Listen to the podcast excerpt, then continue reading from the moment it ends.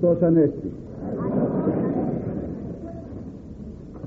ακόμη με την χάρη του Κυρίου ευρισκόμεθα μέσα στην περίοδο του Πεντηκοσταρίου και ακούγεται ακόμη το Χριστός Ανέστη και οι προσπάθειες της Εκκλησίας είναι να αποδειχτεί η Ανάσταση του Ιησού και η θεότης αυτού. Είναι τα δύο βασικά πράγματα τα οποία πρέπει να γνωρίζει ο άνθρωπος ότι πράγματι έτσι έχουν ότι ο Χριστός πράγματι είναι το και Θεός και ότι ο Χριστός ανέστη αν ο Χριστός δεν είναι το Θεός δεν μπορούμε να σωθούμε εμείς δι' άλλου τρόπου. Δεν υπάρχει σωτηρία για μας. Αν ο Χριστός δεν ανέστη άρα εμείς δεν θα αναστηθούμε. Όμως και Θεός ήτο και ο Χριστός Ανέστη. Και κατά συνέπεια μια ορθή πίστη και ορθή πράξη επάνω σε αυτά το θέμα δημιουργεί προϋποθέσεις σωτηρίας του ανθρώπου. Στην περασμένη μας ομιλία μιλήσαμε για τα γεγονότα της Αναστάσεως. Η Εκκλησία με δύο περιστατικά το Θωμά και τα Σμυροφόρους που ήσαν αυτόπτες μάρτυρες μας πληροφόρησε ότι πράγματι ο Χριστός Ανέστη. Και αυτοί είναι οι μάρτυρες και υπερασπίσεως για τους θέλοντας και κατηγορίας για τους μη θέλοντας. Διότι πιστεύουμε ότι ο πατέρας μας είναι ο πατέρας μας. Ποιος μας το είπε; Η παράδοση που μας τότε ότι αυτός είναι ο πατέρας αυτή είναι η μητέρα. Ναι την παραδέχουμε μητέρα μου. Αυτό είναι κτήμα μου. Και αυτό το παραδέχουμε ότι είναι κτήμα μου. Το όνομά μου είναι αυτό. Παρότι δεν θυμάμαι πως με ονόμασαν. Αυτό είναι ο νουνός μου ναι όλα τα παραδέχουμε αυτό είναι η Ευρώπη. Αυτό είναι το Παρίσι. Δεν έχω πάει. Αυτή είναι η Μόσχα. Όλα τα πιστεύει ο άνθρωπος. Γιατί λοιπόν να μην πιστέψω και αυτούς οι οποίοι ήσαν εκεί και οι οποίοι ομολογούν και με το αίμα τους ακόμη ότι πράγμα το Χριστός Ανέστη όλα αν τα πιστέψω δεν τον πειράζει το σατανά. Την Ανάσταση του Χριστού να μην πιστέψω αυτό τον πειράζει το σατανά.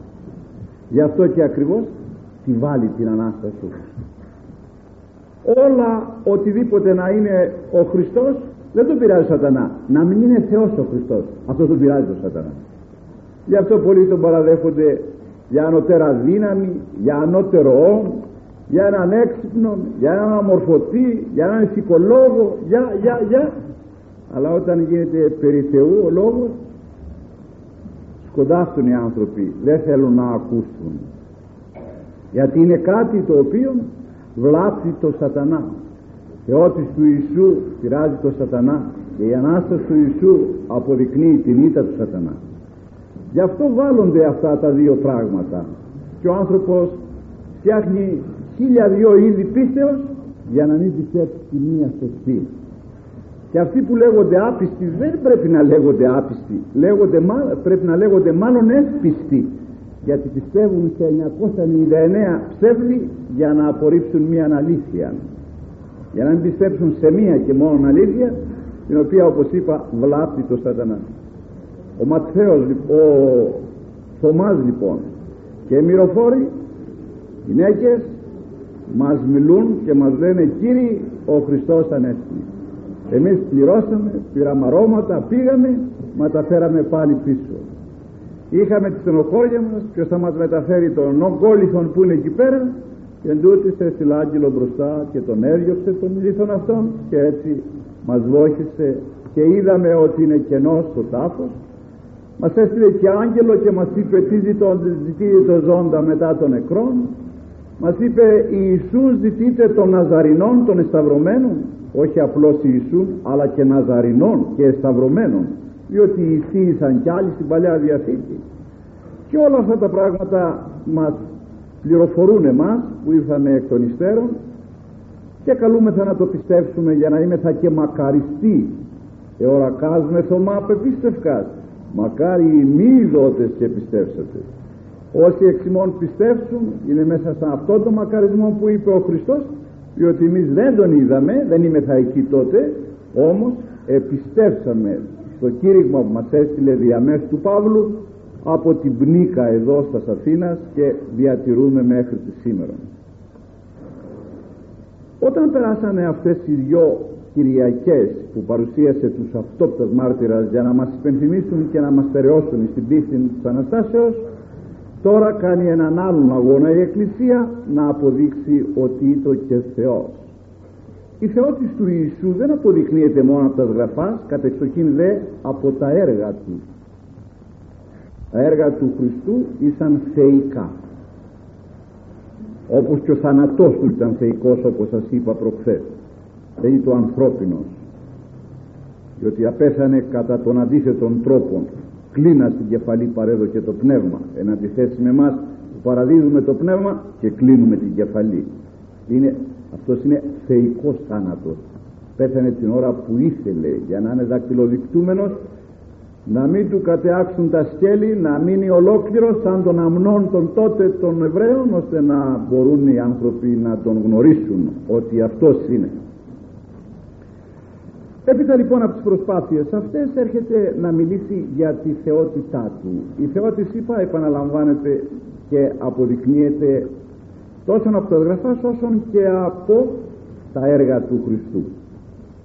Ωραία, όπως κι άλλοτε έχουμε πει στα Χριστούγεννα που μιλούσαμε, το χαρακτηρίζει ο πρόκλος, ο μαθητής του Θείου Χρυσοστόμου, λέγον ορώ τα θαύματα ανακηρύττω τη θεότητα. Βλέπω τα πάθη και ου με την ανθρωπότητα.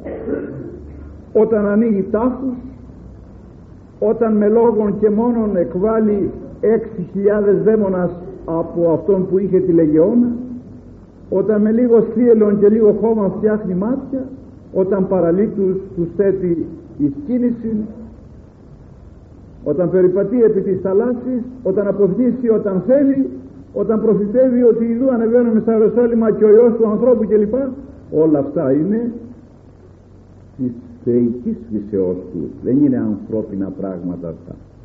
Το ότι δακρύζει το ότι τρώγει το ότι αγωνιά το ότι υδρώνει το ότι κοιμάται αυτά είναι της ανθρωπίνης φύσεως αν θα ήθελαν οι Εχοβίτες θα μπορούσαν να τον διακρίνουν τον Θεό ως Θεόν εάν ήθελαν αλλά δεν θέλουν εθελοτυφλούν αν πάρουν το Ευαγγέλιο θα βρουν χωρισμένο στην ανθρωπίνη φύση του Ιησού και στην θεϊκή φύση του.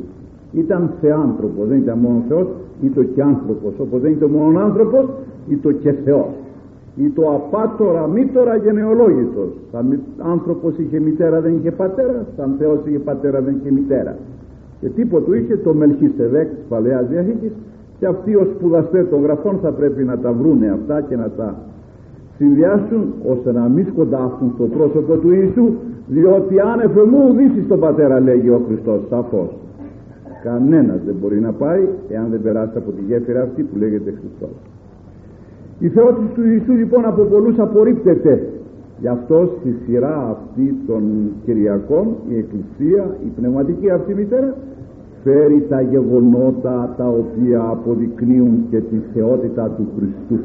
Όχι μόνο την Ανάσταση αλλά και τη θεότητα του Χριστού. Η ερχομένη Κυριακή όπως ξέρετε επωνομάζεται Κυριακή του Παραλίτου. Πρόκειται για ένα παράλυτο όχι αυτόν που κατέβασαν από τη στέγη και απεστέγασαν που μας το παρουσιάζει Δευτέρα Κυριακή των Ισιών αλλά έναν άλλον παράλυτο ο οποίος επί 38 χρόνια επερίμενε ένα θαύμα κοντά σε μια κολυμβήθρα επιλεγωμένη εβραϊστή βυθεσδά που εκεί εκατέβαινε κατά κάποιον τρόπο σε έναν ανύποπτον χρόνο ένας άγγελος ετάρασε το είδωρ και όποιος της ήρθε το πρώτος υγιής εγένετο από οποιοδήποτε νόσημα και αν κατήχετο σε αυτό το περιστατικό έρχεται ο Χριστός και πάλι να αποδείξει τη θεϊκή του φύση τη θεότητά του το περιστατικό αυτό αναφέρεται στον Ευαγγελιστή Ιωάννη. Αυτός είναι της κοινής καταφτάσης στο πέμπτο κεφάλαιό του και δεν ξέρω αν σας έχει απασχολήσει αυτό ποτέ. Επιτρέψτε μου να το μιλήσω απόψε το βράδυ αυτό με όσοι τον τρόπον επιτρέψει ο Θεός. Λέγει στο πέμπτο κεφάλαιο στίχος 1 μετά ταύτα είναι η εορτή των Ιουδαίων. Και ανέβω Ιησούς στα Ιεροσόλυμα έστι δε εν της Ιερουσαλήμης εν τη προβατική κολυμβήθρα η επιλεγωμένη Εβραϊστή Βυσεσδά πέντες στο ας έχουσα. Ή το λέει κάποια εορτή των Ιουδαίων. Δεν ξέρω αν σε έχει απασχολήσει ποτέ αυτό το θέμα των εορτών των Ιουδαίων οι Ιουδαίοι είχαν όπως τα λέγαμε αλφα τάξεως εορτάς και δευτέρας τάξεως εορτάς. Είχαν δηλαδή πρωτευούσας όπως θα λέγαμε και δευτερευούσας. Πρωτεύουσε εορτέ ή το, το Πάσχα η Πεντηκοστή η σκηνοπηγία. Δευτερεύουσες σαν των κλήρων ή των θερού θερού φουρίμ ή το των νεομηνιών και των εγκαινιασμού τον του καθαρισμού δηλαδή του ναού που θεωρείται ο βεβηλωμένος από τον Ηρώδη όπως μας γράφει στο δέκατο κεφάλαιο του Ιωάννου. Εδώ τώρα διχοτομούνται οι γνώμες. Άλλοι λέγουν ότι το δευτερεύουσα εορτή των φουρίμ, των κλήρων, των λεγόμενων όπως διαβάζουμε στο βιβλίο της Εστήρ στο γάμα κεφάλαιο άλλοι λέγουν ότι ε, παραδείγματι ο Χρυσόστομος και ο Κύριλλος Ιερουσαλήμων λέγει ότι πρόκειτο περί της Πεντηκοστής. Εν πάση περιπτώσει το θέμα δεν είναι ζωτικό αν είναι έτσι ούτω ή άλλο θέμα είναι ότι πράγματι ο Χριστός ανέβη εκεί. Αυτό είναι το θέμα. Ομιλεί επίσης ότι υπάρχει μια λεγόμενη προβατική κολυμβήθρα αυτή σήμερα ως έχει περισσώσει η παράδοση λέγεται δεξαμενή της Παρθένου και αυτή η κολυμβήθρα είχε αυτό το μυστήριο περιστατικό που σας είπα γρηγορότερα που ο άγγελος κατήρχετο σε ανύποπτων χρόνων κατά διαστήματα και ετάρασε το είδο λέγεται δε κατά τους ερμηνευτάς προβατική αυτή η πύλη αυτή η είσοδος διότι λέγει από εκεί εισήρχοντο τα πρόβατα τα προστισίαν εις την πόλη τα πρόβατα προστισίαν εις την πόλη. Έτσι μας λέγουν οι ερμηνευτές. Υπήρχαν δε πέντε στοέ πέντε καμάρες όπως τα λέγαμε και λέγει και ένας αρχαίος ερμηνευτής ο Ευθύμιος πέντε φόλοι θολωτές έτσι καμάρες υπήρχαν και εκεί που ταυτοχρόνως ήταν το είδωρο αυτό κατέκειτο πλήθος πολύ των ασθενούντων. Τυφλών, χολών, ξηρών. Εκδεχομένων τη του, τη του ύδατος κίνησης οι οποίοι περίμεναν να κινηθεί το νερό άγγελος γάρ κατά καιρόν κατέβαινε εν τη κολυβήθρα και ταράσε το το είδωρ από τον άγγελο. Όν πρώτος εμβάς μετά την ταραχή του ύδατος υγιής εγένετο οδήποτε κατήχε τον οσήματι δεν είναι το μια θεραπευτική ιδιώτης που απορρέει από αυτό τούτο το νερό όπως έχουμε εμείς σήμερα τα ιαματικά λουτρά παραδείγματι και πάνε οι άνθρωποι και θεραπεύονται από αθρητικά, από άσθμα, δεν ξέρω τι. Δεν πρόκειται περί τιού του ύδατος. Το είδωρ καθεαυτό δεν είχε καμία ιδιότητα θεραπευτική. Ο άγγελος το πνεύμα ήταν εκείνο που δημιουργούσε την ίαση σε αυτόν που πρώτος το μέσα όπως ερμηνεύουν οι Άγιοι Πατέρες μας το ήταν ένας τύπος της κολυμβήθρας ένας τύπος του βαπτίσματος. Τι συμβαίνει στο βάπτισμα; Τι υπάρχει στο βάπτισμα; Υπάρχει κολυμβήθρα υπάρχει νερό υπάρχει ο ασθενής ή στην ψυχή ο μέλλον να βαπτιστεί και τι άλλο χρειάζεται τώρα; Και πνεύμα Άγιο να ευλογήσει το είδωρ τούτο. Εάν πνεύμα Άγιον δεν ευλογήσει το είδωρ εάν δεν ευλογήσει το έλεος τίποτα. Εάν δεν εξορκιστεί το είδωρ να φύγουν τα όρατα πνεύματα τα σατανικά από μέσα τίποτα. Ήταν ένας τύπος της κολυμβήθρας. Κολυμβήθρα και εκεί κολυμβήθρα και εδώ. Πνεύμα εκεί άγγελος πνεύμα και εδώ. Άγγε, ε, είδωρ εκεί είδωρ και εδώ. Ασθενής εκεί ασθενής και εδώ. Οτιδήποτε νοσήματι οτιδήποτε αμαρτία εδώ. Διότι θα γνωρίζετε νομίζω ότι το βάπτισμα καθαρίζει τον άνθρωπο εκτός από το βάρος του προπατορικού αμαρτήματος αλλά και οποιαδήποτε ηθελημένη αμαρτία και αν έχει. Γι' αυτό οι πρώτοι μεγάλοι χριστιανοί οι οποίοι ήρχονται εις Χριστόν που δεν προέρχονται βέβαια από χριστιανικές οικογένειες αυτοί ανέβαλον όσοι είχαν αντιληφθεί αυτή την ιδιότητα του βαπτίσματος και την χάρη ανέβαλον όσο μπορούσαν το βάπτισμά τους για αργότερα. Διότι το βάπτισμά τους τότε θα ήταν γενική κάθαρση όλων για να βρεθούν δηλαδή προς το τέρμα του θανάτου των κάπως πιο καθαροί το βάπτισμα θα γνωρίζετε ασφαλώς ότι καθαρίζει τον άνθρωπο εάν είναι βέβαια μεγάλος εκτός του προπατορικού αμαρτήματος και συμφιλιώνει αυτόν με τον Θεό αλλά του καθαρίζει και τα συθελημένα αμαρτία. Βέβαια στο μωρό το οποίο δεν έχει ηθελημένα αμαρτία του καθαρίζει μόνον το προπατορικό αμάρτημα. Αν όμως ο άνθρωπος ξανααμαρτήσει λερώσει ούτως υπήν το λευκό αυτό θεοήφαντο ρούχο της ψυχής του ένδυμα τότε υπάρχει το δεύτερο λεγόμενο βάπτισμα κατά τον Άγιο Γρηγόριο Νήσης που λέγει και δάκρυον στάξαν ισοδυναμή το λουτρό είναι η μετάνοια και η εξομολόγηση η οποία λέγεται δεύτερον βάπτισμα η μετάνοια και η εξομολόγηση καθαρίζει τα αμαρτήματα τα μετά το βάπτισμα διότι δεύτερο βάπτισμα δεν γίνεται. Ένα βάπτισμα μία πίστη λέγει ο Παύλος διότι το βάπτισμα που βαπτίζεται ο άνθρωπος ισοδυναμεί με την ταφή του Χριστού. Συνετάφημε εν ομοιώματι το θανάτο του Ιησού λέγει σε ένα μέρος η περικοπή προδρομέου που μας διαβάζουν στο βαπτισμά μας στον Απόστολο. Αυτό λοιπόν που συνέβαινε εκεί ήταν ένας τύπος αυτού του βαπτίσματος που συμβαίνει εδώ και έχει πλήστες όσες έτσι παρομοιώσεις. Διαφέρει όμως το εξής ότι εκεί κατά καιρούς το πνεύμα εκατέβαινε.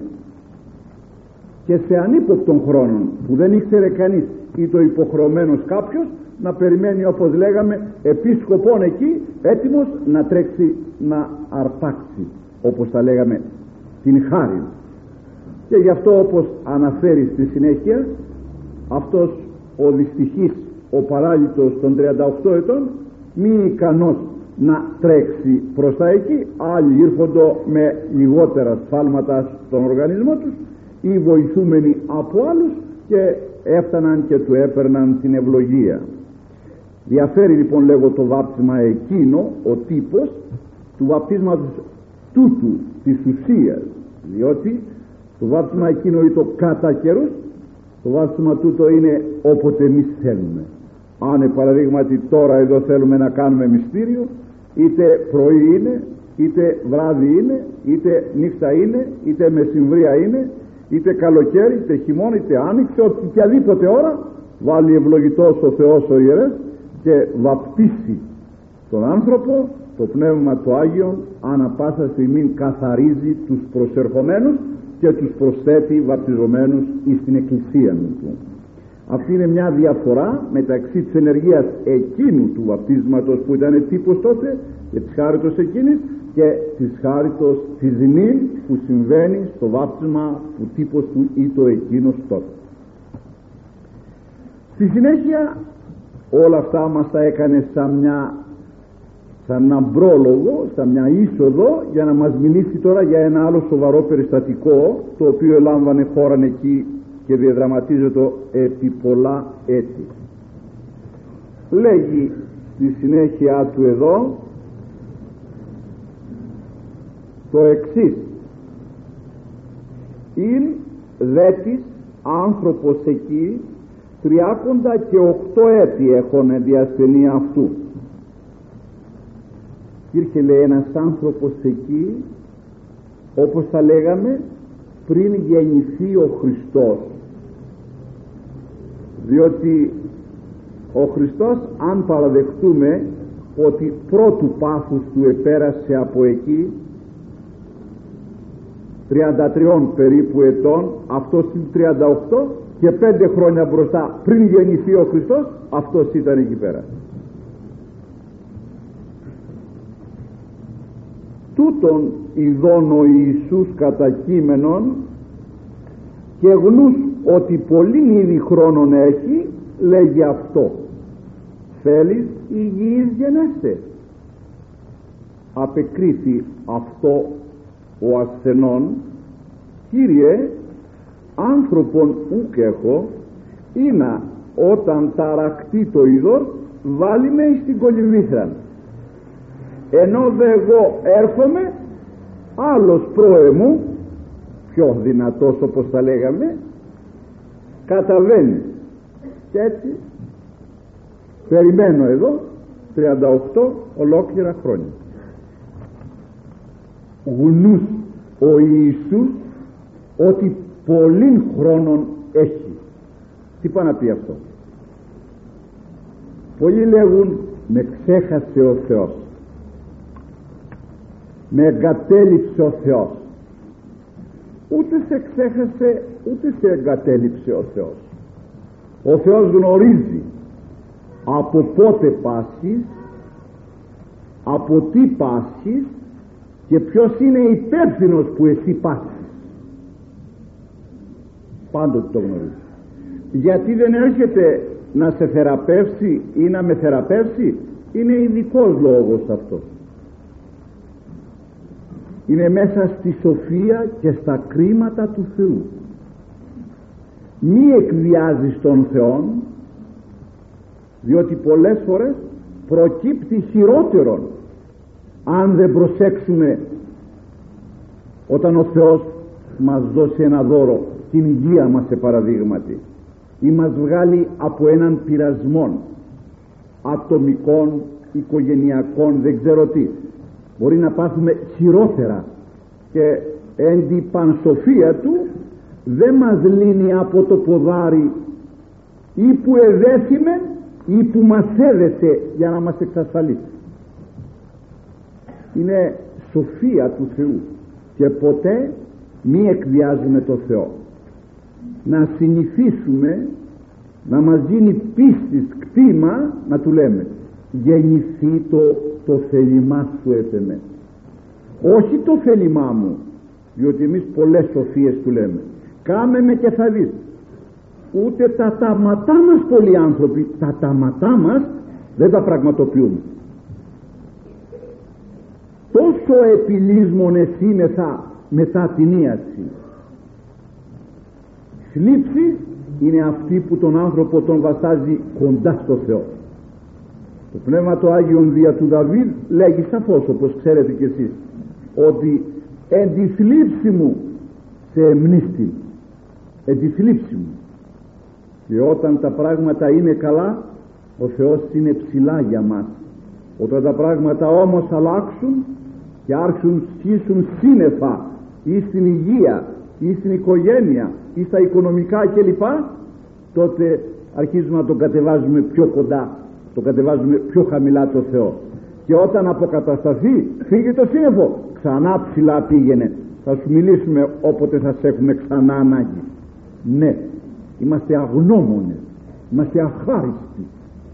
Εάν η δυνάμεις εάν είχα την πρόνοια μάλλον να κρατήσω την αχαριστία των πιστών που έχουν δεχθεί, δεχθεί θαύματα από την Θεοτόκον και από τον Άγιο Νεκτάριο θα σας έλεγα ότι 60% παρουσιάζονται αχάριστοι οι οποίοι απολαμβάνουν κατά την αχαριστία τους διότι οι Άγιοι γενικά το Θείον δεν εμπέζεται αφενός και αφετέρου φίδεται τα στιχά και επαναλαμβάνει την ασθένεια για να μας υπενθυμίζει να μην είμαι θα επιλύσμονες και ψεύτες το 60% διαβάστε την Αγία Μαρίνα του Ιουνίου που θα κυκλοφορεί σε λίγες μέρες. Θα δείτε στα 50 θαύματα τα 40 είναι αχαριστία. Τους έκανε καλά και δεν το δημοσίευσαν όσοι είχαν υποσχεθεί. Δεν τους κάλεσε κανένας. Αυτοί υπεσχέθησαν και τούτοι συθέτησαν θα, είναι αλήθεια γι' αυτό και ο Χριστός στην περίπτωση αν ενθυμίστε τον λεπρόν είπε ουχή δέκα εκαθαρίστητε η δε εννέα που ένας μόνον ήρθε να πει ένα ευχαριστώ ναι. Έχει το λόγο του λοιπόν ο Θεός πολλές φορές που δεν απαντά. Αν θελήσει κανείς να εξετάσει την απάντηση που έδωσε ο άνθρωπος αυτός ο οποίος 38 χρόνια εκεί στην υγρασία κάτω από τη στοά εκαλλιεργήθη εις βάθος τόσο θα δικαιολογούσε το Θεό που πολλές φορές δεν απαντά στα αιτήσεις μας και στα παρακλήσεις μας είδατε πόσο απλά του απήντησε. Φανταστείτε ένας άνθρωπος για να αμαρτήσει και εξαιτίας των αμαρτιών του να φτάσει στα χάλια της παραλυσίας και να έχει 38 χρόνια εκεί πρέπει να βγάλουμε ένα νούμερο ανθρώπου τώρα άνω των 60 ετών 38 στο κρεβάτι. Δεν του χρειαστήκανε και 20, 22, 25, 30 να κάνει τις τρέλες του για να γίνει παράλυτος. Θα του χρειαστήκαν ας βάλουμε λοιπόν 25 και 38 πάμε 63 ετών. 63 χρόνια αν ζει στην Ήπεθρο έχεις το χαρακτηρισμό των 63 αν ζεις όμως κάτω από τα ύδατα και τη δροσιά και την κακία και την αδιαφορία του κόσμου θα δείχνεις ότι είσαι 100 είναι φυσικό. Θα έπρεπε να έχει γεράσει πιο πολύ και να του πηγαίνει τώρα ένας νεαρός μπροστά και να του λέει θέλεις να γίνεις καλά τι, δεν υπάρχει πιο εμπεγμός πιο παράξενο πράγμα πιο ανακόλουθο πράγμα. Και εν δεν δυσαρεστήθη καν. Δεν τον κοίταξε πλάγια και ερωτηματικά. Του μίλησε σαν να μιλούσε φυσιολογικότατα. Σαν να άνοιξες μια βρύση που δεν πρέπει να βγάλει τίποτα άλλο με νερό άνθρωπο μου και έχω αδελφέ μου κυριέ μου να με βάλει στο νερό. Όταν ταράσετε το είδο άλλος έρχεται πρόεμο και εγώ κάνω αυτή τη δουλειά περιμένω εδώ 38 ολόκληρα χρόνια. Φυσικότατα. Αυτά μόνο καλλιεργημένοι άνθρωποι εις βάθος έχουν την δύναμη να τα παρουσιάσουν. Κανένας άλλος. Και αυτή την καλλιέργεια του την έκανε η αρρώστια του και η κακία του κόσμου και η αδιαφορία του κόσμου. Διότι αυτός σαν παράλυτος ή το φυσικό να μην μπορεί να βοηθήσει τον εαυτό του να φτάσει μέχρι εκεί. Ο άλλος μπορεί το χέρι του να είχε ξηρών έτσι μα είχε τα πόδια του. Έκανε δυο άλματα και πήγαινε γρηγορότερα. Ο άλλος είχε τον οφθαλμό του είχε τα πόδια του. Ο άλλος ξέρω εγώ τι είχε. Και έτσι βρισκόταν ο άνθρωπος πάντοτε πίσω διότι αυτός ήταν ο παράλυτος. Έπρεπε λοιπόν κάποια όπως τα λέγαμε οργανωμένη φιλανθρωπία. Θα χρειαζόσατε ξέρω εγώ τέσσερα χέρια ίσως και περισσότερα τέσσερα πόδια ίσως και περισσότερα αλλά με υπομονή με καρτερία. Θα καθίσουμε. Θα καθίσουμε εδώ. Να σε βοηθήσουμε. Αλλά είμαι θα σκληρή. Αυτό που είπε έχει βέβαια και το δογματικό του μέρος αλλά έχει και το ηθικό του μέρος ο παράλυτος είναι τύπος της παραλύτου ανθρωπότητος. Και αν δερχόταν ο άνθρωπος ο μοναδικός άνθρωπος που οι Ευαγγελιστές λέγουν είδε ο άνθρωπος ο Υιός του ανθρώπου ο Χριστός πάντοτε ο άνθρωπος θα εκείται το παραλυσίας. Αυτό το δογματικό μέρος το οποίο συμβολίζεται εδώ. Αλλά υπάρχει και ηθικό μέρος. Υπάρχουν πολλοί άνθρωποι που δεν έχουν άνθρωπο και μένουν παράλυτοι ή καταντούν παράλυτοι μην βλέπετε παραλύτους με πατερίτσες και με καροτσάκια. Μην το φαντάζεσαι εκεί. Το Ευαγγέλιο δεν είναι σαρκικό. Περισσότερο είναι πνευματικό. Υπάρχουν παλικάρια και νεάνιδες που είναι παράλυτες στην ψυχή παρότι έχουν ευθυτένεια και ρόμοι και δουλειές και πράγματα και θάματα και σου δίνουν μια γρουφιά και τρυπάνε τον τοίχο. Αλλά είναι παράλυτη στην ψυχή και γιατί είναι παράλυτη στην ψυχή διότι άνθρωπο νουκ έχουν. Δεν έχουν μάνα άνθρωπο. Δεν έχουν πατέρα. Δεν έχουν διδάσκαλο. Δεν έχουν παράδειγμα. Αυτοί οι άνθρωποι λείπουν από την κοινωνία. Διότι αν οι άνθρωποι αυτοί εργάζονται οι άνθρωποι δεν θα ήταν παράλυτοι στην ψυχή. Αυτοί λείπουν σήμερα και καταντούν παράλυτοι διότι είναι υγιής. Η υπηρεσία πρέπει να προσφέρει όλα. Ασθενή υπηρεσία να μην προσφέρει η κυρία. Να μην αγρυπνήσει να μην λερώσει τα χέρια της. Τι είναι αμεληταία ποσότης είναι. Παθαίνει κάτι ο σκύλος λέει ο Άγιος Ιουστίνος ο φιλόσοφος τρέχεις αμέσως. Παθαίνει το λογικό σου ζώο αδιαφορείς. Τηλεφωνείς δεν είναι δικά μας αυτά δεν έχω λέει άνθρωπο γι' αυτό υποφέρω όλα τα χρόνια εδώ πέρα. Θα μπορούσε κάποιος να πάει να αναπτύξει πως έχει το θέμα αυτό. Θα δείτε ρε παιδιά εσείς μπορείτε να πάτε και μόνοι σας αύριο. Τώρα που θα καθίσουμε μια μέρα δυο στο κρεβάτι εδώ πλάι του αφήστε να τον κάνουμε καλά αυτόν και εσείς μπορείτε. Αύριο θα μπορείτε να πάτε. Εσύ το χέρι σου έχεις δεν έχεις. Αλλά και ο άλλος δεν έδωσε ποτέ κανένα σε 38 χρόνια τη θέση του σε αυτόν τον άνθρωπο. Και έμεινε εκεί πέρα. Αδιαφόρος αν τώρα αυτός καλλιεργήσεις βάθος διότι όλη αυτή η κακία και η σκληρότης και αδιαφορία του κόσμου τον ευώθησε να καλλιεργηθεί εις βάθος να σταματήσει να γίνει δηλαδή ταπεινός να γίνει τάπης. Διότι ταπείνωση προέρχεται όπως λέγουν από τον τάπητα από εκεί. Πως ο τάπης πατιέται κάτω αδημαρτυρήτως έτσι ακριβώς ο άνθρωπος όσο και απατιέται από την κακία τη σκληρότητα του κόσμου αδιαμαρτυρήτως θα υποφέρει και καλλιεργείται εις βάθος διότι κανένας δεν μπορεί να μας βλάψει όπως καταλαβαίνετε αν εμείς δεν βλάψουμε τον εαυτό μας. Επάνω στις σκέψεις αυτές που σας είπα οι οποίες όπως γνωρίζετε πάντοτε δεν είναι δικές μου αλλά είναι αυτόν που και εγώ μελετώ και διαβάζω ακούστε πως εκφράζονται οι Άγιοι για αυτές τις περιπτώσεις έχουμε πολλούς ανθρώπους όπως σας είπα οι οποίοι δεν έχουν και γι' αυτό δεν πηγαίνουν γιατί νομίζω ότι κάτι πρέπει να πάνε για να επισκεφτούν κάποιον λέγει εδώ ο Θείος Χρυσόστομος το εξής.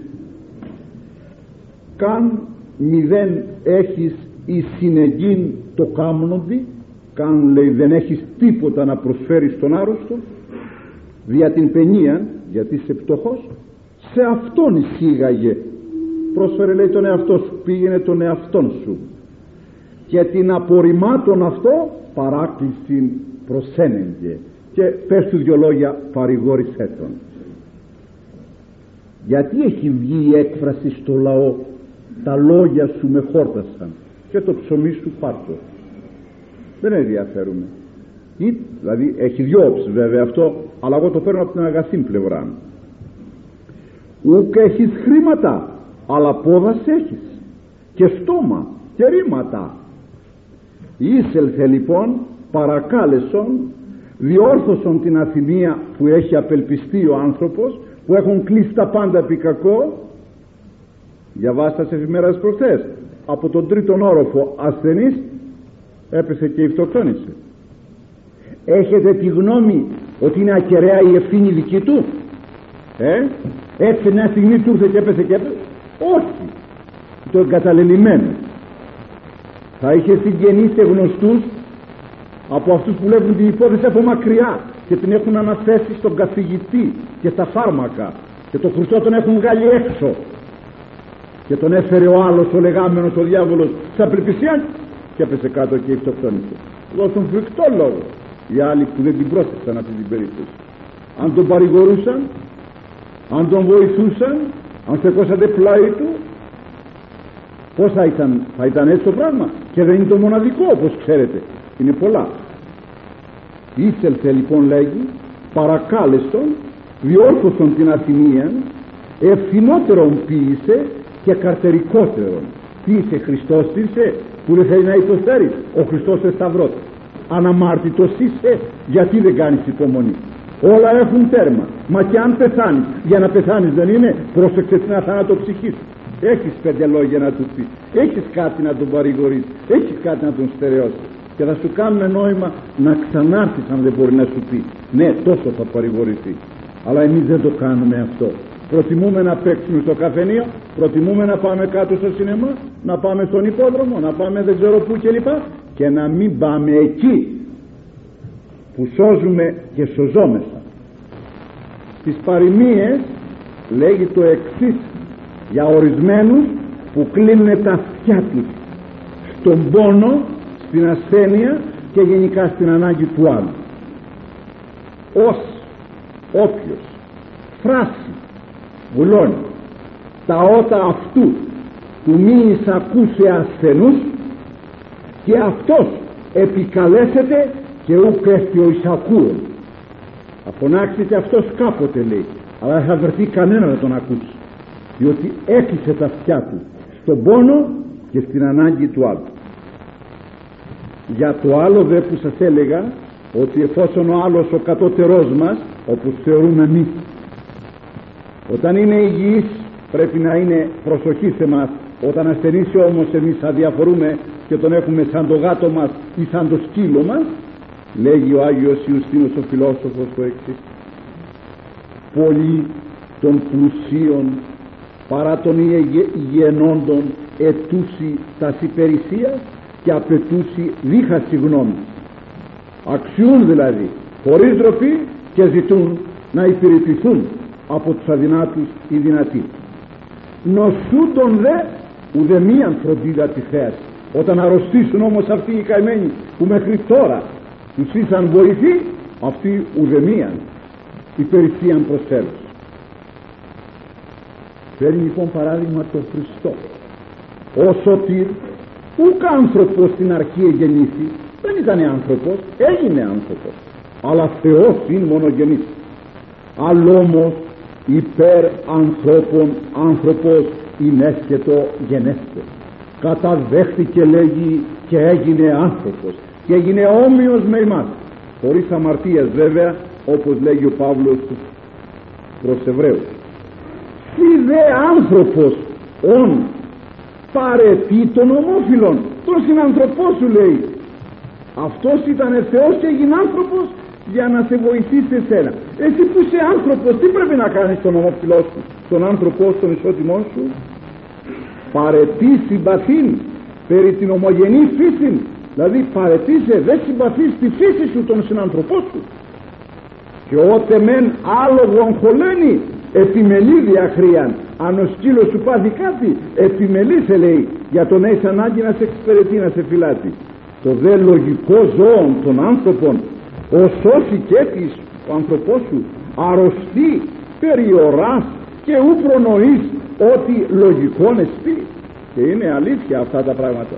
Βγαίνουν αυτά από το παράπονο του ανθρώπου αυτού που είπε άνθρωπον ουκ έχω και αυτός που ήρθε για τον παράλυτον άνθρωπο για την παράλυτον ανθρωπότητα να προσφέρει τας υπηρεσίες του αμέσως έθεσε τον εαυτό του στην υπηρεσία του.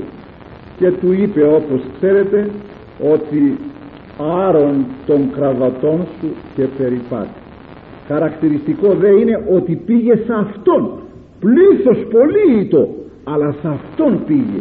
Και χρειάστηκαν 38 ολόκληρα χρόνια για να γίνει αυτό σε ανάλογο κατάσταση να δεχθεί το θαύμα χωρίς να πέσει μετά το θαύμα. Διότι ο Χριστός δεν κάνει τίποτα απρίστευτο ούτε εκτίθεται ούτε εκβιάζεται από κανέναν να κάνει ζημιά. Πάντοτε προνοεί το συμφέρον του ανθρώπου γιατί δεν πήγε σε κάποιον άλλον. Αυτός είχε οριμάσει αυτός είχε γίνει δοχείων ανάλογων να δεχθεί το θαύμα. Γιατί χρειάζεται και η ανάλογος προετοιμασία. Η ταπείνωση και η πίστη που είναι το δοχείο εν το οποίο εισέρχεται το θαύμα. Και αν πολλοί δεν λαμβάνουν θαύμα είναι διότι δεν έχουν το ανάλογο δοχείο φτιάξει το κατάλληλο για να πάρουν αυτό το θαύμα. Εν πάση περιπτώσει ο άνθρωπος αυτός όπως αναφέρει εδώ στη συνέχεια ο Ευαγγελιστής ήρε τον κράβατο αυτού και περιπάτη. Είναι δε Σάββατον εν εκείνη τη ημέρα δεν τον έκανε λίγο λίγο καλά άρχισε να αισθάνεται να ξαμουδιάζουν τα χέρια του να κινεί λίγο το πόδι του σήμερα και λίγο το άλλο του αύριο αυτομάτως έχοντα δύναμη να σκώσει κρεβάτι που τον σήκωνε 38 ολόκληρα χρόνια. Εγώ ομολογώ δεν ξέρω εσείς μπορεί να είστε δημλώντες μπροστά μου ομολογώ ότι εάν με βάλουν να σηκώσω ένα κρεβάτι που ασφαλώς δεν θα ήταν κανένας ράντζος να το σηκώσω δεν μπορώ να το σηκώσω και τούτης ευρέθησαν δυνάμεις να σηκώσει το κρεβάτι ενώπιον πάντων και να φύγει. Πως αυτός είναι ο Θεός. Αυτή είναι η παντοδυναμία του Θεού. Και αυτό θα ήθελα να το ακούνε ή να το μάθουν μερικοί θεολόγοι οι οποίοι λέγουν το εξής. όταν διαβάζουν στη γένεση ότι ο Θεός είπε και εγένετο εν μια ημέρα διεχώρισε εν μια ημέρα έφτιαξε. Α αδύνατον αδύνατο. Χρονική περίοδοι μεγάλες χρονικές περίοδοι είναι αυτά. Δεν μπορεί να είναι σε μια μέρα. Έπρεπε να φυσήξει και βοριά να στεγνώσουν τα νερά. Πώς θα τα κάνει αυτά τα πράγματα ο Θεός; Αυτή είναι. Είναι εκείνοι οι οποίοι λέγουν Θεού φέροντος και καιρού επιτρέποντος τώρα θέλει ο Θεός αλλά πρέπει να φυσάει και ο καιρός. Άμα δεν φυσάει ο καιρός τι να του κάνει ο Θεός. Αυτή είναι. Έπρεπε λοιπόν και αυτόν σταδιακό να του ε, πάρει μπρος σήμερα αύριο αρχίσει να κουνάει τα χέρια και να, ο άνθρωπος να πουλήσει αμέσως από παράλληλος 38 χρόνια παίρνει το κρεβάτι στον νόμο και περπατάει. Αυτός είναι ο Θεός. Παντοδύναμος ο Θεός. Και αλίμονό μας πήγαμε και τυφλωθήκαμε στη Δύση και μας κάμαν ορθολογιστάς όλους. Και ερχόμαστε εδώ να πούμε το Θεό αδύνατος. Πρέπει να είναι και εδώ αδύνατος. Γιατί δεν είναι αδύνατος εδώ. Και δεν τον κάνει σταδιακός. Αμέσως πήρε το κρεβάτι του και αποτέλεσμα όμως αυτού του κρεβάτιου ήταν κάτι τι άλλο. Κάποτε ερωτήθη ένας ποια μάτια λέει βλέπουν πιο καλά και είπε διάφορες γνώμες. Άλλος είπε άλλη άλλος είπε άλλη άλλος είπε τα μαύρα άλλος είπε τα καστανά άλλος είπε τα μπιμπιλά άλλος άλλος άλλος άλλος άλλος. Ένας γέρον όμως είπε τα μάτια που βλέπουν καλύτερα είναι τα φθονερά τα φθονερά μάτια είναι καμπύλης τροχιά.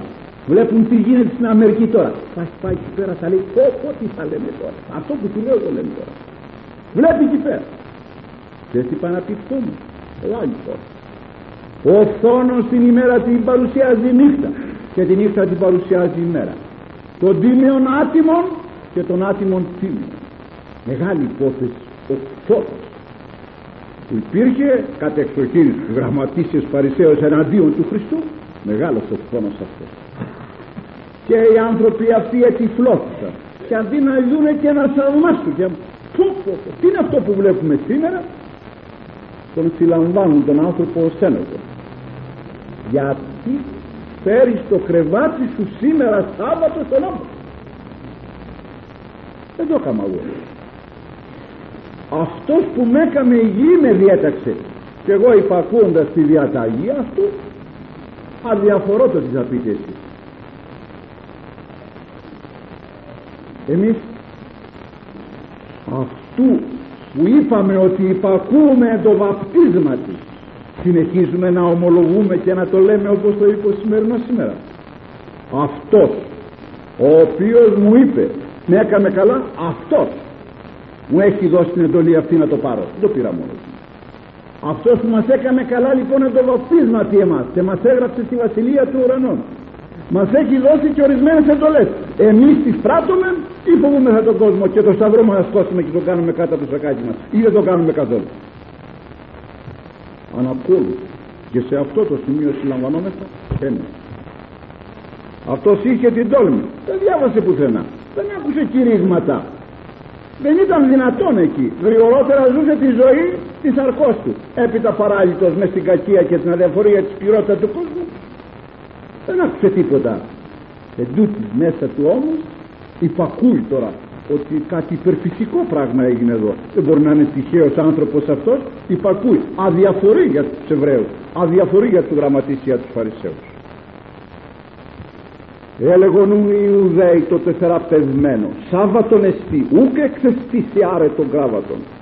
Απεκρίθη αυτός ο ποιήσας με υγιή εκείνος μη είπε άρον τον κραβατό μου και περιπάτη έχετε τη γνώμη τώρα αυτοί οι οποίοι παρακολουθούσαν βήμα προς βήμα τον Χριστό δεν αντελήφθησαν από πού το μυστήριο αυτό και ποιος το έκανε; Το γνώριζαν ήταν πονηροί αυτοί ρώτησαν ούν αυτόν τι σε στείνει ο άνθρωπος ο υπόν άρον των κραβατσών σου και περιπάτη; Ποιος είναι αυτός που τόλμησε δηλαδή να σου πει σήμερα να πάρεις το κρεβάτι σου και να περπατήσεις; Ποιος είναι αυτός; Τι σε στείνει ο δε Ιασής που τι σε στείνει δεν ήξερε να πει να αυτός είναι ή εκείνος είναι. Δεν ήξερε. Γιατί; Για ένα λόγο τον οποίο δεν έχουμε κάνει ποτέ εμείς. Και ακούστε το. Ο γάρ Ιησούς εξένευσεν όφλου εν το τόπο. Χριστός χωρίς να τον δει κανείς χωρίς να αφήσει την ταυτότητά του χωρίς να του πει λόγο έκαμε το καλό και έφυγε και δεν ήξερε ποιος ήταν τώρα τον έφυγε. Γι' αυτό όταν εμείς κάνουμε το καλό ούτε τούτο το χέρι να το μαθαίνει αλλά εμείς αν δεν το μάθει δεν το κάνουμε. Κύριε Παναγόπουλη ορίστε. Έχω ένα κουστούμι αλλά θέλω να πιάσει τόπο.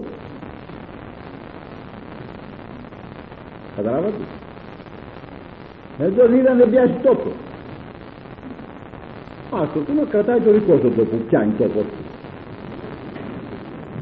Καταλάβατε; Το θέμα δεν είναι αυτό. Ο Κύριος δεν βλέπει τι κάνει βλέπει πως το κάνει.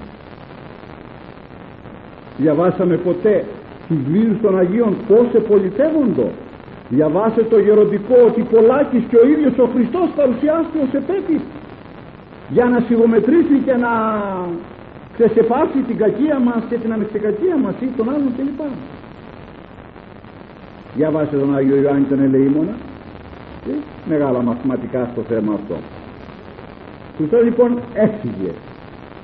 Εμείς ό,τι θα κάνουμε θα θέλαμε ούτε ένα γράμμα δεν μας έγραψε. Ούτε ένα ευχαριστώ δεν μας έστειλε. Και αν ξύσει η μαντογλυφία το ψωμί εγώ του το έχω δώσει και το σακάκι φοράει εγώ του το έχω φορέσει και ξέρει τι έχουμε κάνει με αυτό τον άνθρωπο. Ξέρει τι έχουμε κάνει με αυτό το παιδί θα πει βέβαια κανείς καλά δεν πρέπει αν με ρωτήσεις πρέπει να σου απαντήσω ότι δεν πρέπει. Να ακούσεις τίποτα ούτε να ευχαριστώ. Γιατί τότε θα πιστέψεις ότι δεν το έκανες στο πρόσωπο αλλά το έκανες στο Χριστό δεν το προσώπο και είσαι υποχρεωμένος να κάνεις. Και δεν μπορεί να χειροκροτούμε την πορτοκαλιά γιατί κάνει πορτοκάλια ας μην κάνει θα τη βάλουμε το καζάκι. Η δουλειά της να κάνει πορτοκάλια. Και εν τούτη, οι μη καλλιεργημένοι εις βάθος περιμένουν ευχαριστώ. Οι καλλιεργημένοι εις βάθος ούτε περιμένουν ούτε δίδουν άλλοτε σας έχω μιλήσει απάνω στο θέμα αυτό. Έχω επιστρατεύσει έναν ο οποίος επί πολλά χρόνια είχα γνωρίσει στο σανατόριο. Κατά κάποιον τρόπο ορισμένοι αδελφοί όπως κάνουμε μια μικρή λογία το συντηρούσαν, βοηθούσαν. Ε, αν σας πω δέκα χρόνια δεν έχω πάρει να ευχαριστώ ουδέποτε ούτε σταματήσαμε να του δίνουμε. Αυτό που κάναμε σαν αδελφοί και υποχρεωμένοι ούτε να ευχαριστώ πήραμε. Προ λίγου καιρού μόνο όταν πήγαμε να προσφέρουμε ξανά τον οβολό μας την ανάγκη σε ευχαριστώ λέει πάρα πολύ. Δεν θέλω του λοιπού τίποτα διότι ψήφι η σύνταξή μου έγινε από 400-800 και δεν έχω ανάγκη. Ε, πού τέτοιες ψυχές; Κατεβάζουν τον ουρανό κάτω. Τον ουρανό κάτω τον κατεβάζουν. Πού τέτοιες ψυχές; Μου κοπεί το χέρι αν δεν ξαναδώσω. Σοβαρά θέλετε σου κοπεί. Γιατί τώρα έχεις τη γνώμη μου το κομμένο και τώρα είναι. Για δεν ενεργεί για το Χριστό και για τη δόξα αυτού ενεργεί για λογαριασμό. Πόσες φορές ο Άγιος Ιωάννης ο Ελεήμων δεν τα έχει πουλήσει στο μοναστηράκι; Όσοι τους στέλνανε. Δεν τα έχει πουλήσει, δεν τα βρίσκαν στην αγορά και ξανά τα αγοράγασαν και ξανά τα πουλούσαν. Και λέει να δούμε λέει ποιος θα κουραστεί. Εσείς λέει να τα στέλνετε και εγώ να τα πουλάω. Και τα έπαιρνε και τα έδινε σε άλλους αυτό είναι το κάνω το καλό και ρίξω στο γυαλό. Και όταν ο Θεός θα ρίξει τα δίχτυα του να βγάλει τα καλά αποτάσιμα θα βρει και το καλό το δικό σου. Διότι όταν θέλουμε εμείς να μας περιποιούνται τον εγωισμό μας και τα τι αυτά οι χειρονομίες που κάνουμε και τα άλλα είμαι θα πεσμένοι εκ δεξιών και δεν μπορούμε να σταθούμε. Εν πάση περιπτώσει τον Χριστό τον έχασε. Δεν τον είδε, δεν τον γνώριζε. Έτσι κάνουν οι άνθρωποι εκείνοι που θέλουν να φυλάξουν τον εαυτό τους και έρχεται κάτι στο νου μου και θα το ομολογήσω. Πιθανόν η στοιχεία αυτή να είναι μαζί μας εγώ το γνωρίζω. Εδώ κάτω, εδώ μπροστά μου. Μια ψυχή μου ζητούσε χρήματα για να πάει στο εξωτερικό. Ένα πολύ σοβαρό θέμα οικογενειακό. Και κάθε στιγμή μου μιλούσε εγώ δεν είχα δεκάρα. Σκεπτόμουν όμως θα τηλεφωνήσω σε φίλους μου και λοιπά που γνωρίζω πω και σε κυρίες αυτό και αυτό συμβαίνει. Βάλτε κάνα κατοστάρικο ότι μπορείτε ο καθένας να έχει 500 χίλιες ό,τι θέλετε και τη στιγμή που μιλούσα έρχεται ένας κύριος και μου βάνει στο χέρι μου ένα χαρτί. Κρατήστε το μου λέει κύριε Παναγωγός εγώ δεν γύρισα καν να τον δω. Ούτε μου είπε ποιος είναι ούτε τι είναι. Ούτε τον γνώρισα καθόλου τον άνθρωπο. Και εφόσον έδωσα ραντεβού με την ψυχή αυτή να έρθει αύριο να με συναντήσει να δω τι θα μπορώ να έχω κάνει από πλευρά μου σε 9 η ώρα όταν πήγα σπίτι το ανοίγω αυτό και βρίσκω 10.000 δραχμές μέσα αυτοί ήθελαν έξι. Που ζητούσαν για να πάνε μέχρι τα σύνορα. 6.000 δραχμές. Και του λέω περάστε πάρτε τις 6.000 δραχμές ευχαριστώ και λοιπά. Φεύγα. Δεν θέλω τίποτα. Δεν τα στείλα εγώ τα στείλε άλλο. Τον άνθρωπο δεν το ξέρω. Μπορεί να είναι μαζί μας. Απόψε δεν το ξέρω τον άνθρωπο. Ούτε μου είπε τι τα έκανες ούτε τι τα φτιάξες τίποτα. Μου έβαλε τη στιγμή αυτή εδώ μπροστά μου που σας δείχνω 10.000 δραχμές μέσα στο χέρι σε ένα χαρτί αυτοί είναι οι ανώνυμοι άνθρωποι του Θεού. Έφυγε λέει δεν τον είδε κανείς. Συνειδήθησαν όμως λέει έπειτα στη συνέχεια αναφέρει θα το έχετε διαβάσει ότι συνειδήθησαν κάπου. Που λέτε στην ταβέρνα; Όχι. Στο γήπεδο; Που στο σινεμά; Τηλεόραση γειτονική; Όχι. Ακούστε που συνειδήθησαν. Μετά τα αυτά ευρίσκει αυτόν ο Ιησούς εν το ιερό. Τι λέει εσύ Χριστέ στο ναό, το ιερό. Εκεί είναι το σπίτι μου. Τον πρώτο που θα συναντήσω όταν θα έρθει στην εκκλησία δεν είναι ο παπάς ούτε ο ψάλτης ούτε η φιλότοφος κυρία που θα φέρει το δίσκο ή θα φωνάξει για να δείξει εκεί πέρα. Ω, είναι ο Κύριος του ναού είναι ο Χριστός πρώτος που θα έρθει στο ναό. Και με αυτό να λογαριαστείς και να υπολογίσεις πώς θα εισέλθει στο ναό. Διότι στο ναό εισήλθες εαυτόν άξιον ομολόγησα αυτόν που θα συναντήσεις εκεί είναι αυτός. Δεν είναι η συγγενή σου συντροφιά που θα κάνουν το γάμο για να βάλεις την πιτζάμα στο παντελόνι να μου δεν είναι, είναι ο Χριστός πρώτος. Και άλλη μονός είναι η μέρα Κρίστο που βεβηλώνει τον ναό του. Μετά τα αυτά λέει βρίσκει αυτόν ο Ιησούς σε τον ναό. Και είπεν αυτού είδε ήδη γέργονας πρόσεξε του λέει έγινες καλά ε μη και τι αμάρθανε ή να μη χειρονθεί τι γέννηται μην πάθεις χειρότερα. Ξέρετε και οι γιατροί το λένε αυτό. Πρόσεξε μην ξανακυλήσει λέει. Μην ξανακυλήσει άμα ξανακυλήσει πάει κάτω κάτω. Σαν χιονοστιβάδα θα βγει κάτω στο γυαλό. Δεν στέκεται πουθενά. Ή να μη χειρονθήσει γέννηται και εκεί έγινε η γνωριμία του ανθρώπου με τον ναό με τον Χριστό και είχε την τόλμη πάλι αυτός απήλθεν ο άνθρωπος και ανοίγει λεψού λέει κύριε ο Ιησούς εστίν ο ποιήσας εμέ η γη εμείς τρεπόμαστε να ομολογήσουμε τον Χριστό σήμερα εν πλήρη προς το αιώνιο που γι' αυτόν συνυπάγεται αυτό το πράγμα ε, ξέρετε ε, αφορισμό αποκοπή, αποσυνάγωγος. Ούτε δουλειά, ούτε γυναίκα ούτε σπίτι, ούτε τίποτα και εν τούτη σήμερα εμείς τον θάψαμε τον Χριστό. Ούτε έχουμε το θάρρος να μιλήσουμε για τον Χριστό. Όχι βέβαια να βάλουμε λουφίο αλλά να μιλήσουμε και πίστη Κύριε σήμερα είναι αυτό. Κύριε αυτό που κάνεις δεν είναι σωστό. Κοπέλα μου αυτό που φοράς δεν είναι έτσι. Κυρά μου εσύ που δεν κάνεις παιδιά δεν είναι έτσι. Εσύ που δεν κάνεις το άλλο δεν είναι έτσι. Να ομολογήσουμε αυτό που πρέπει να ομολογήσουμε. Αν δεν ομολογήσουμε εμείς τι θα ομολογήσουμε; Αν αυτοί που πήραν το πρώτο το χριστιανισμό δεν τον ομολογούσαν σε άλλους. Εμείς τώρα θα προσκυνούσαμε τον αληθινό Θεό ή θα είχαμε κάνει άλλους 500 θεούς και θα είχαμε πάει στον Όλυμπο για ξεκαλοκαιριασμό στις 12 θα τους είχαμε κάνει 500 αλλά για να ομολογούν αυτοί έχουμε αυτά που έχουμε εμείς σήμερα. Και αυτό καλούμεθα και εμείς να ομολογούμε. Εξ αυτών λοιπόν βλέπετε αποδεικνύεται ηθική διδασκαλία και, δική, και δογματική διδασκαλία αποδεικνύεται ο Χριστός ο Θεός και οι υποχρεώσεις τιμών των ανθρώπων προς τους συνανθρώπους αυτό σε κατέβει έγινε άνθρωπος και βόησε τον άνθρωπο έτσι και εμείς για το χαρτίρι το δικό του, για τη σωτηρία τη δικιά μας, για την εξυπηρέτηση και τη σωτηρία του πλησίου μας, πρέπει να πολιτευτούμε αναλόγως. Εύχομαι ο Κυριός μας, ο Αναστάς, να μας ελεήσει και να μας ευλογήσει προς τούτο. Αμήν.